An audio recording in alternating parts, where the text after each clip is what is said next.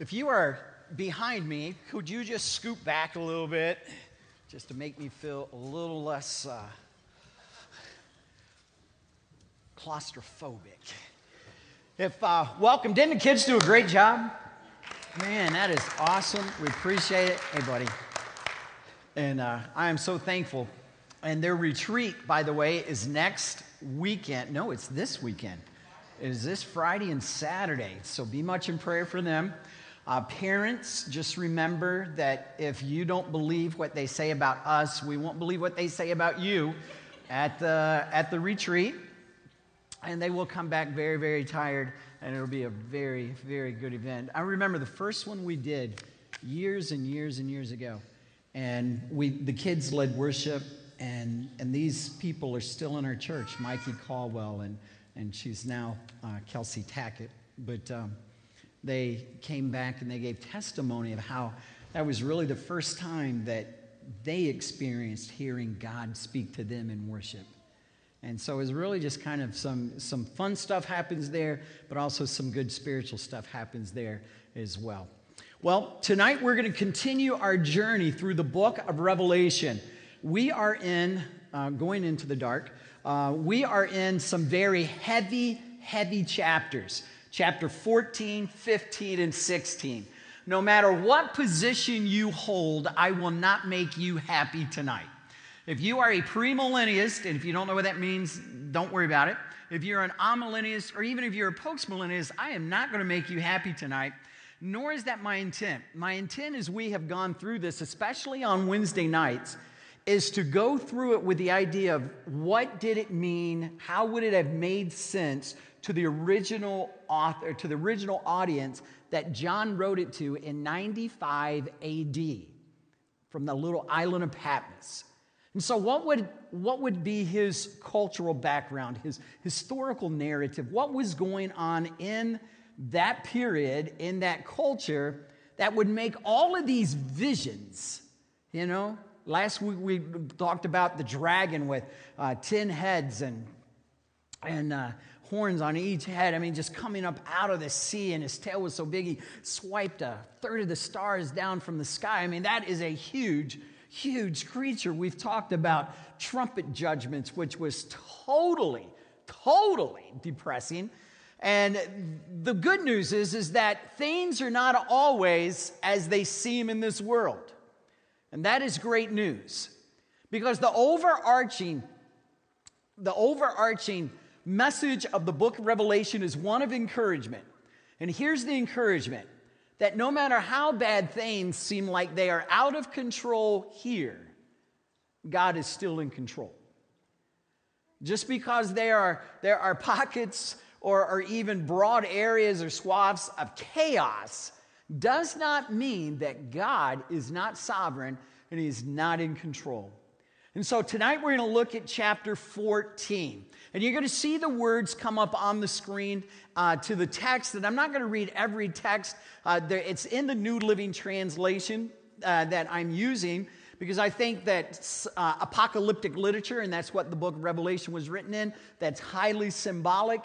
I think it flows a little better when you read a thought for thought translation than a, than a, a literal word for word translation. So here we go. In chapter 14, you have uh, the first set of verses, and he says, Then I saw. By the way, from Revelation chapter 12, verse 1 to Revelation chapter 15 and verse 4, it's easy to see the seven different visions that John had or was allowed to see because they all start with this phrase, and then I saw. So if you wanted just to make a simple outline of those four or five chapters, all you got to do is look for and then I saw, or then I looked, or behold, I looked and you will see what John saw. And so he said, And I saw the Lamb standing on Mount Zion, and with him 144,000 who had his name and the Father's name written on their foreheads. And I heard the sound from heaven like the roar of the mighty ocean waves and the, and the rolling of the loud thunder. It was like the sound of many harpists playing together. Now, by the way, this is the, one of the few times in the book of Revelation or anywhere where it's alluded to that we that there are harps in heaven. Now, when I was a kid growing up, I did not think heaven was a very exciting place because if all you did was hang out on a cloud and play a harp, did not sound like a lot of fun to me. But there are three passages from here going forward that have the harp in it. However, you and I don't have the harp. It's given to a specific group of folks or beings there in heaven. And a great choir sang a wonderful new song in front of the throne of God and before the four living beings. We've already talked about that, and the 24 elders. We've already talked about that. And no one could learn the song except the 144,000 who had been redeemed from the earth, and they had kept themselves pure as virgins, following the Lamb wherever he went. Well, there's some some things you've got to kind of make your mind up and kind of decide. And the book of Revelation has already helped us on a few of these things. Verse 1 says, Behold, I saw a lamb standing on Mount Zion. Now, the lamb is clearly Jesus Christ, the lamb slain. And that was John's favorite way to refer to Jesus in the book of Revelation or the book of the Apocalypse was Jesus, the Lamb of God, or the Lamb slain.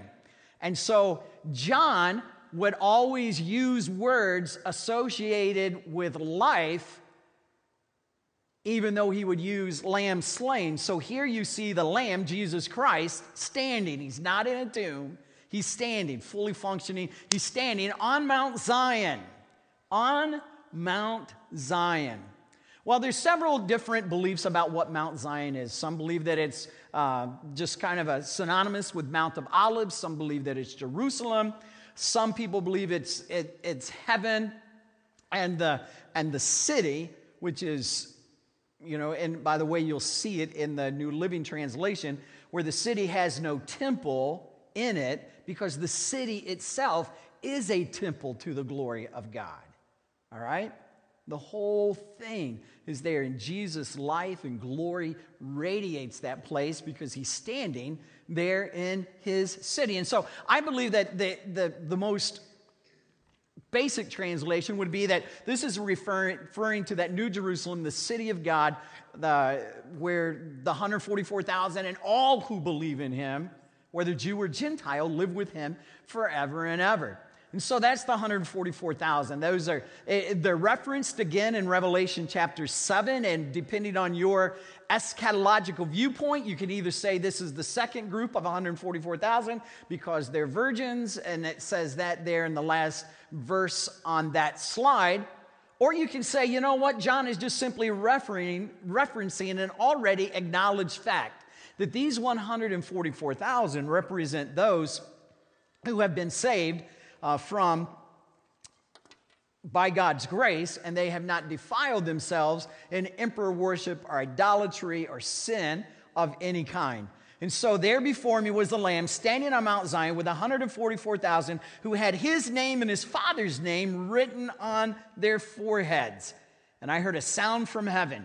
And by the way, this is just the rumbling, I think, of of just the angelic choir and the four and twenty elders and the, and the four living creatures and the 144,000, the great throne of heaven that sing together. Um, I don't know if you've ever heard a mass choir before. Um, I was at Liberty University years and years and years and years ago at a conference, and they had a choir, I think it was like 250 people. And it was, it was huge. It was the biggest choir I'd ever heard. And man, they, they didn't need microphones, they filled the place. This choir, this gathering is tens of thousands and tens of thousands. It's not a quarter of 1,000. It is, it is an untold number that sing praise and glory. And they sing a new song before the throne. And no one could learn the song except the 144,000 that had been redeemed. Uh, basically, he's just saying that this is a unique group of people. These are those who have been tested, tried, gone through tribulation, persecution. They have, they have not backed down from the gospel message nor their faith in Jesus Christ. They stood strong, and it represents the followers of Jesus Christ. And the glory is given to God for their faithfulness. And that is so, so key. And they have been purchased from among the people of the earth and a special offering to God, to the Lamb, and they have told no lies and are without blame. Let me tell you how godly these folks are and how faithful they have been in their relationship with Jesus Christ. When it says that they followed the Lamb, these are those who did not defile themselves. That was simply means they were not led away by temptation. When given the choice, they chose right. When given the choice to stand up or sit back, they stood up. When given the choice to proclaim the name of Jesus or just to kind of sit on it and, and protect themselves and their livelihood and their, their families, they risk everything. They were like all in.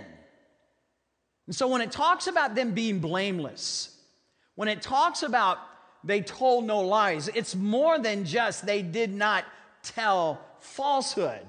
It was that they embraced everything about the truth, capital T, because Jesus said, I am the way, the truth, and the life. And they invested their heart and their life in Him and everything about Him. They followed. Matter of fact, verse 4 uh, says, And they follow the Lamb wherever He goes. The word follow there is akin to the word meno, which means to abide. And it, and it doesn't mean that it, it, it, it's a different word. Bob, would you stand up for just a minute? I want to I want to illustrate this using Bob Carter, ladies and gentlemen. Give Bob a nice, a nice round of applause. Now, just stand out here in the middle, Bob. You don't have to take about two steps back and uh, don't trip, don't fall. You don't have to do anything else. Now, am I, am I standing with Bob? In our culture, we would say, ah, maybe it's kind of close. In New Testament days, when you use the word meno, M E N O, John uses it in the Gospel of John 15 times, it doesn't mean that we're in the neighborhood. It doesn't mean that we're close by. Here's what the word means the word means to stand with. It's, it's not here, it's here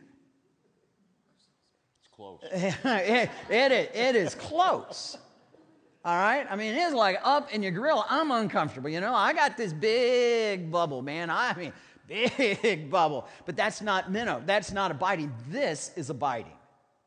And so when the scriptures say that they followed him wherever he went, it's not saying that they followed him afar off like a lot of us do. It wasn't they were casual Christians.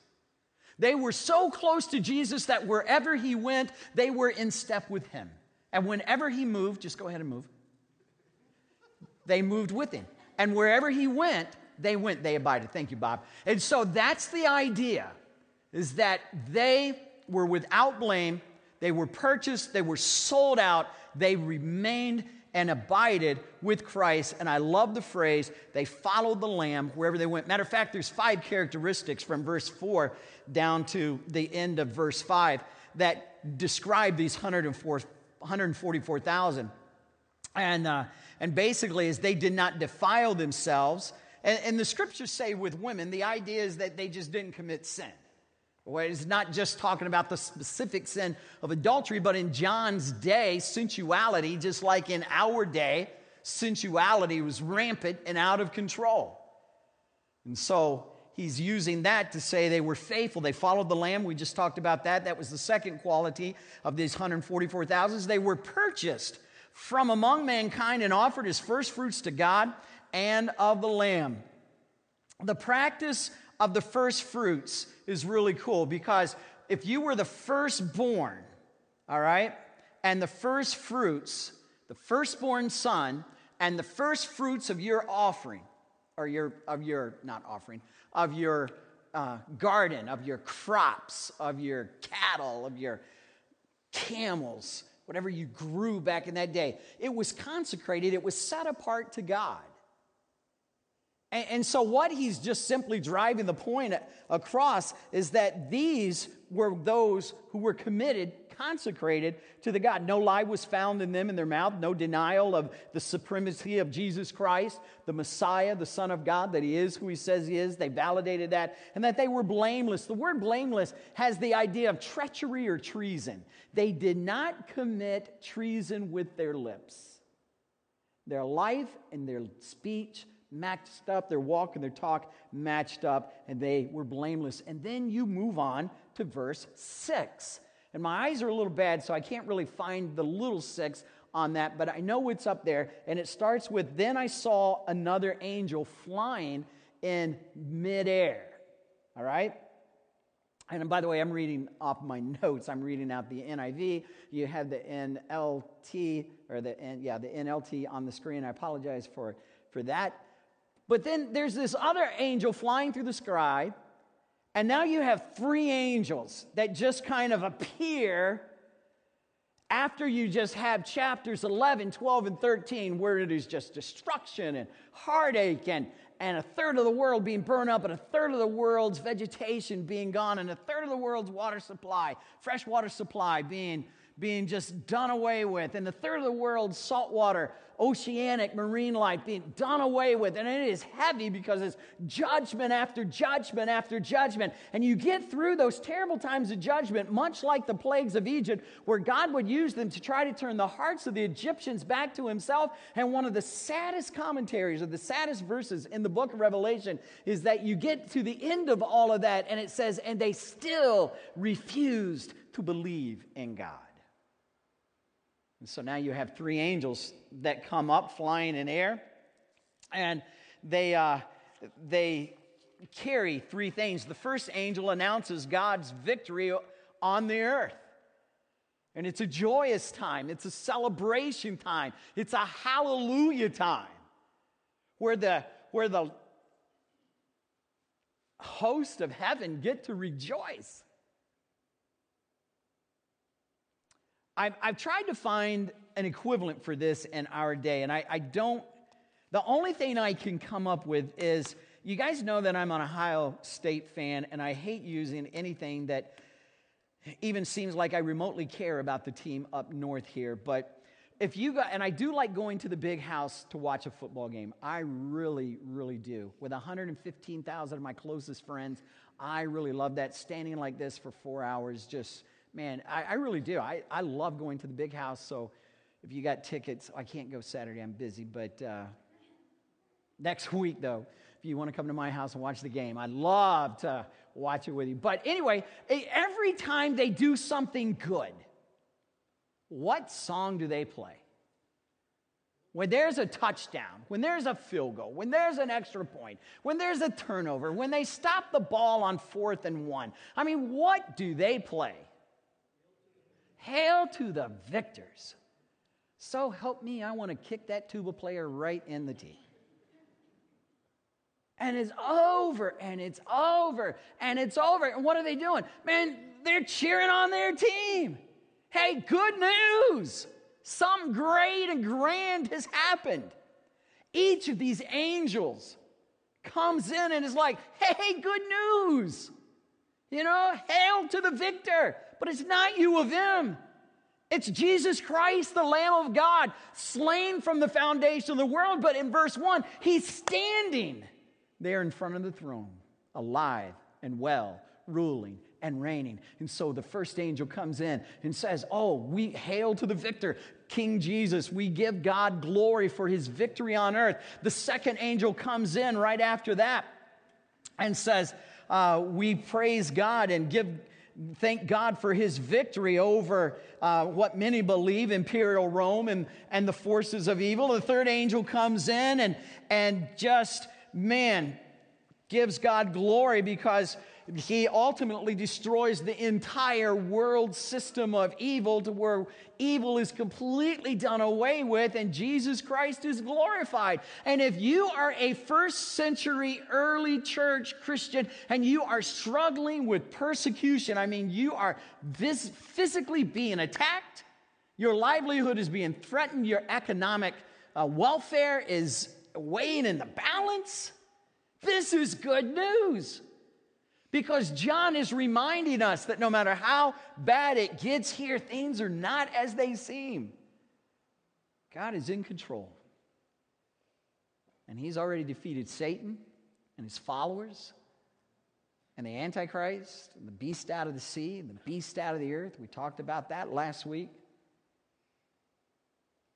And so he proclaimed all of this to those who live on the earth, every nation, every tribe, every language, and every people. Praise Jesus Christ, the Son of God. Isn't that incredible? Isn't that great news? And so here's what they said. They sang the song, and it's in kind of verse 7, and they would have these short little, probably short little praise choruses that they sang over and over and over again. And he said, Fear God and give him glory because the hour of his judgment has come. Worship him who made the heavens and earth and sea and the springs of water. That was a first century way of saying he made everything. He made everything the sun, the moon, the stars, and everything in between, everything that, you know, bigger than that, and everything in quantum theory that goes smaller than that. He made everything. He's the creator of all. Well, let me point out to you the second angel.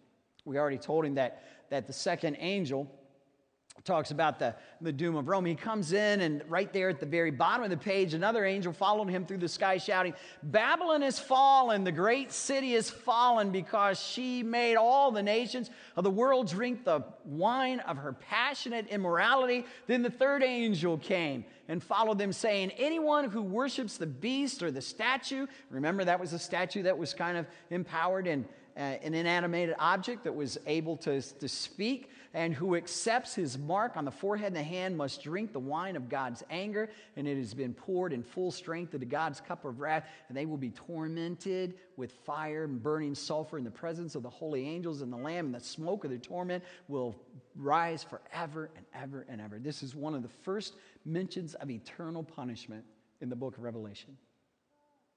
And you can kind of see that imagery that's right there. They will be tormented. They will be tormented. Maybe this refers to Christians who were being burned at the stake, which was made popular by Nero. Maybe it's a reference to when Nero dipped Christians in wax and used them and lit them as street lamps along the main streets of Rome back in that first century. Maybe it was when they filleted people Christians alive. You have seven layers of your skin, and they would fillet the skin and they would, they would cut it, um, I'm read today, in strips, and then they would throw their skin on the blazing fire. Some were burned, boiled, not burned, some were boiled in pots of water until they died. Some were burned on coals with a, with a pan between them and that hot coals, and they literally roasted to death. So when he references fire, those early Christians were well aware that it was an object of their pain and suffering. But I want you to notice that the Christian's pain and suffering does not last forever and ever. But the unbeliever the non Christian, their suffering lasts forever and ever because they'll live without Christ and without the victor and without God and, and His glory. Well, go to verse 13. Verse 13, he says, I heard a voice. Oh, by the way, verse 12 says, and it's almost like John says, okay, wait a minute, I, I got to take a step back here. Just, this is getting really intense not only for what you've just seen, but for what you're about to see. And so he says this in the new, uh, in the New International Version. It reads this way This calls for patient endurance on the part of the people of God who keep his commands and remain faithful to Jesus. Basically, what he is saying is don't give up. Don't give up. No matter what you're facing, don't give up. You're struggling maybe in your marriage, don't give up. You're struggling in your faith, don't give up. you're struggling maybe with economics or your job or certain relationships, he's saying, don't give up. Follow. Picture Bob there. Abide, stay with, follow Jesus wherever he goes. And no matter what you go through here, one day it will be worth it all. And for those who seem to have it all here, in the end, they will lose everything. And so he's encouraged. As matter of fact, the next verse even goes on and says, And then I heard a voice from heaven saying, Write this down. Blessed are the dead who die in the Lord from now on. Yes, the Spirit, says the Spirit, they will rest from their labor and their deeds will follow them. Now, let me see if I can give a word picture uh, of this, okay? All right? Can, can I get you to stand one more time with me? And, and James, will you stand? Doris, will you just stand? And so here's three, di- three different people. And as far as I know, you guys don't know each other. I know Bob. Okay, you know Bob. Everybody knows Bob. What about Bob? Everybody knows Bob, all right? But sometimes we think that we live our life and it doesn't have any effect on anybody else around us. That phrase can lead us to believe that, and their works do follow them, that there is this grand procession of not just these three, but all of us who know Jesus Christ, all of us who follow him. That somehow our faithfulness encourages the faithfulness of someone else. Somehow our light kind of sheds and sends light into the darkness. And so that when we go to heaven, all of a sudden we don't see hundreds of billions of maybe that's too big of a number. We don't see billions and billions and billions of people who lived independent lives, and the only thing they had in common was faith in Jesus Christ. But we see lives connected by faith in Jesus Christ, all used for God's glory and His purpose and His honor. Isn't that exciting? Amen. To know that what you do, thank you guys, you can be seated, may be called upon again, I'm not sure. But isn't that exciting to know that your life isn't wasted? That God uses the good that you do, He extends grace to where you mess up, and He allows all of us to be a part of something bigger than ourselves, to make a difference in somebody's lives in a certain area at a certain time for a certain purpose, so that we can reach as many people with the gospel of Jesus Christ, sending that light into darkness before finally that last judgment falls and history comes to an end. And that is where everything just starts accelerating towards. In chapter 14 and verse 14, you have another one of those division or vision marker things when he said, I look. And now you find that uh, here is obviously a, a reference to God in heaven. And he is, let me go one more. And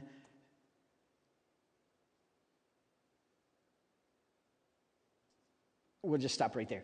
All right. And so now you see a picture of God or Jesus Christ, and he's sitting on the throne and he comes, but he's not a lamb this time.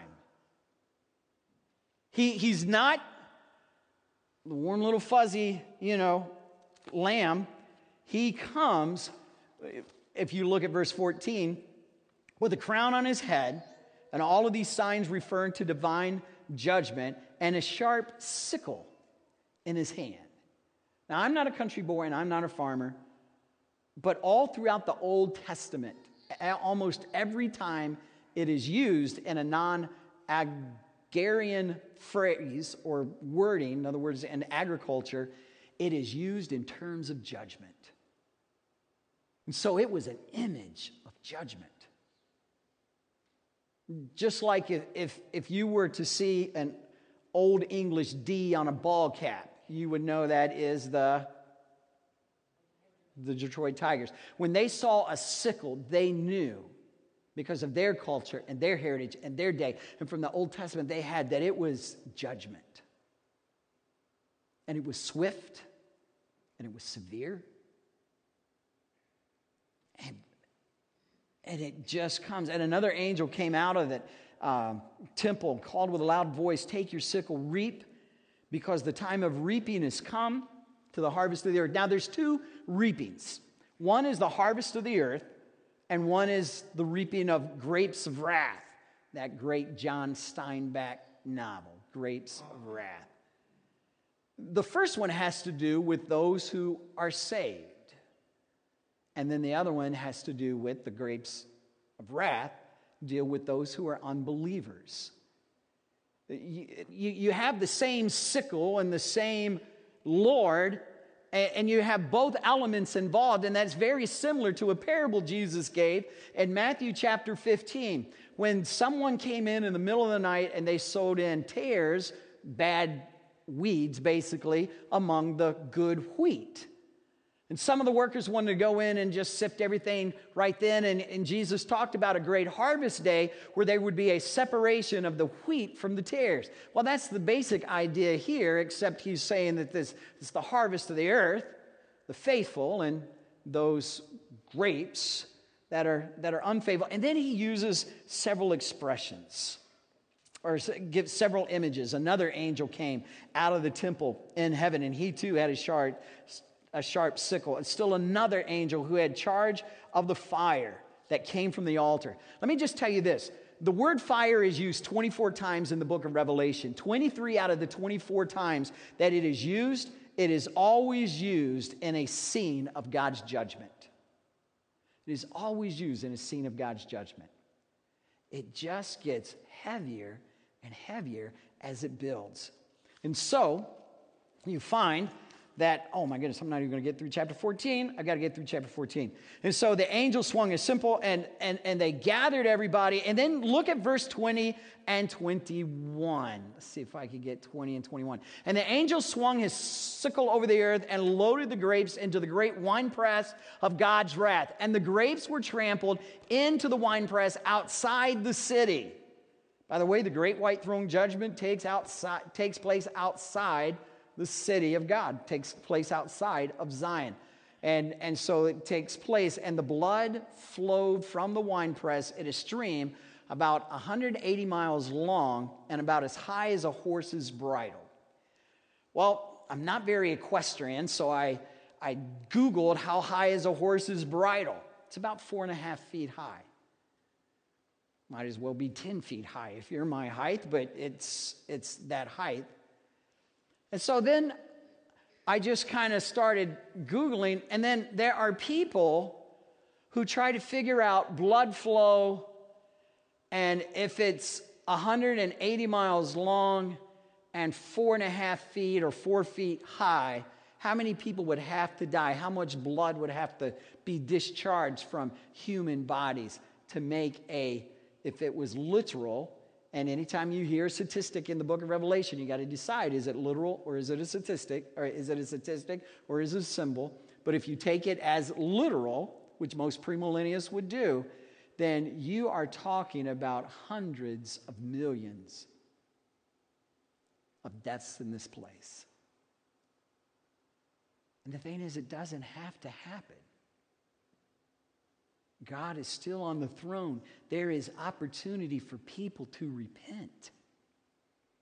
God's grace would, would cover their sins even in, in this late date. Let me cover verse chapter 15 real quick. It's divided into two sections. The first four, sec- the first four words, four verses basically describe the marvelous scene that's in heaven and it's kind of like this this big build up to praise and again there's harps there's singing there's choirs there's the 420 elders and there's praise and, it, and it's just one more opportunity to let us know that god's not responding out of hatred out of intolerance. He's not responding he's responding out of love and holiness and grace. He's responding out of his character. And so they sing, Great and marvelous are your deeds, O Lord God Almighty, just as true in your ways, King of the nations. Who will not fear you, Lord, and bring glory to your name? For you alone are holy, and all the nations come after you. Then you get to verse 7, and it resumes now the seven bowl judgments. The final seven judgments. You have six seal judgments, and then the seventh seal opened the seven trumpet judgments. Then you had the six trumpet judgments, and the seventh trumpet judgment opened the bowl judgments. And now you get to the seven bowl judgments where it is just, just, matter of fact, the vision that John received has been called by many uh, wild and fantastic because of its nature. By the way, if you read through what he was praised for, and the four living creatures, and the bowls, and then the plagues that were to come, you'll find that the bowls were used in the Old Testament in connection with the priestly duties in the tabernacle. Often it was associated with prayers. And you would go to uh, the altar of, of, incense, and there the prayers would rise up to God with the visual, in, visual imagery of the incense so that it would reaffirm to the nation of Israel that God hears and answers their prayers. And some Bible scholars believe that this is referring to God as answering all the prayers of all of the Christians who have ever prayed for deliverance, for protection, for God's favor, for God's blessing in times of trial and persecution and heartache. Well, chapter 15 is kind of like the breath before you get to chapter 16. Chapter 16, and we're just going to fly through it because I got five minutes and I think I can do it. There are seven judgments. The first judgment the first bowl is in verse 1 and 2, and I don't think I'm going to be able to find everything. You're just going to have to trust me that it's in there. All right? The first bowl that poured out on the land is ugly, festering sores that broke out on the people. The second bowl judgment was that the sea turned into blood. I told you about watching this um, History Channel show, Doomsday Countdown to the End of the World, or something like that. And I did not know this, but there is 10 days on, on any given time across this earth. There are 10 days. If the world's water supply goes bad, we have 10 days to 14 days of potable drinking water on this earth. So when it talks about the fresh water was affected and the, uh, the sea was turned to blood, and the second angel in verse 3 and the third angel poured out his bowl into the rivers, he is talking an, an, an a uh, something that affects the entire structure of nature. The ecology of, is that the right word? The ecosystem, I think that's the word I'm looking for. The ecosystem will be totally stripped of one of its foundation elements water. And then if you don't get water, well, I'm telling you what, you're going to get unhappy real quick and there's just no more water. The fifth the fourth angel poured out his bowl on the sun, and the sun was allowed to scorch the people with fire. And then, and then they were sealed with intense heat. And then you find that after the fourth and the fifth bowl judgment, you find these phrases, and they cursed the name of God who had control over these plagues, but they refused to repent and glorify him. The fifth angel poured out his bowl on the throne of the beast. And the kingdom, the world system, the world kingdom, the world was plunged into darkness. And Psalm Revelation chapter 2 and verse 13 identifies that beast as Satan's throne, or this place as Satan's throne. And then the sixth angel pours out his bowl on the great river Euphrates, and the waters dry up to prepare the way for the kings of the east. And as the king, as the water is drying up, there are three impure spirits that look like frogs. This is like on the sci fi channel, isn't it? There are three impure spirits that look like frogs that come up out of the mouth of the dragon. The come up out of means to vomit, to regurgitate. And if I had a frog in me, I'd puke that thing out too. Amen? And so they vomit this out, and these impure spirits go around the world and they satanically oppress and impress, dilute and sway and influence the armies of the world. The armies of the world together to battle. And it's called the great day of God Almighty. Others call it the battle of Armageddon you, you kind of have one of those get your breath moments again. Verse 15 says, Look, I come as a thief. Blessed is the one who stays awake and remains clothed and has and so as not to go naked and be shamefully exposed. Well, what's he talking about there? You go back to Revelation chapter 3 and verse 18 with the Laodicea church who was wealthy and thought that they were, you know, had it all together and they were in one of the fashion centers of Asia Minor at that day. And God said, listen, it doesn't matter what you got on your body. Inside, you are spiritually naked and shameful. And he says, I know your deeds. I know everything you've done. I know your heart. And then they, the impure spirits, in verse 16, they gathered the kings together in the place that in the Hebrew is called Armageddon. And then for the first time, the seventh judgment doesn't unveil seven more judgments. This is the last judgment in the series of seven. And the angel poured out his bowl and out to the temple, and there came a loud voice saying, It is done. And again, with flashes of lightnings and peals of thunder and rumblings and a severe earthquake. No earthquake has ever occurred like it before. And Asia Minor in the Middle East at that day knew they were very well acquainted with earthquakes. And since mankind is on the earth, so tremendous was the quake.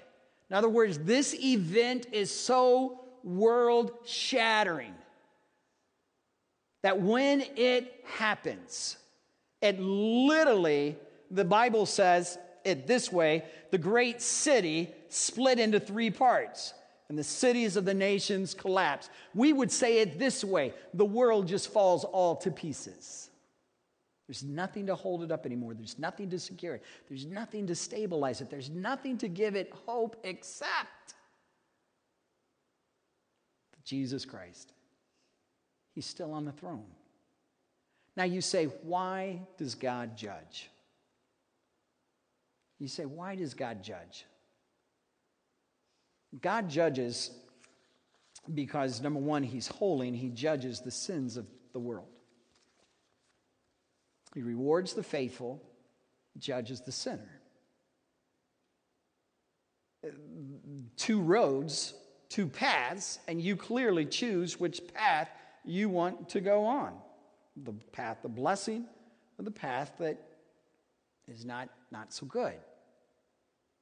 He also judges to vindicate his people. He, he judges, in essence, so that the world knows, Satan knows, his followers know that your faith in his son, Jesus Christ, was not wasted, was not empty, was not in vain, and that your faith mattered. Remember the, the, the three I had standing, and your works do follow them? What you do matters. And so this isn't some angry, out of control, maniacal guy who's just waiting to spew out wrath on the earth every, after every plague, I believe, after every trumpet judgment and sealed judgment and bowl judgment, I believe that if anyone wanted to repent and accept Christ as Savior and, and proclaim the name of Jesus, I think God would have gladly received them in the kingdom of grace. Not everybody holds that position. I'm fine with that. I'm just simply saying that God has always extended grace through his son, Jesus Christ. And that's the good news of the gospel. And matter of fact, when you get into chapter 17 and 18, and then where we'll be at Sunday morning with the great white throne judgment, all of heaven, all of creation, all people of every land, of every nation, of every language, and of every people sing his praise Hallelujah. Hallelujah. It is a hail to the victor moment, man. They are going crazy because judgment is complete. Satan has been defeated, and Christ is still on the throne. That's where we'll be Sunday morning. Would you bow your heads and close your eyes?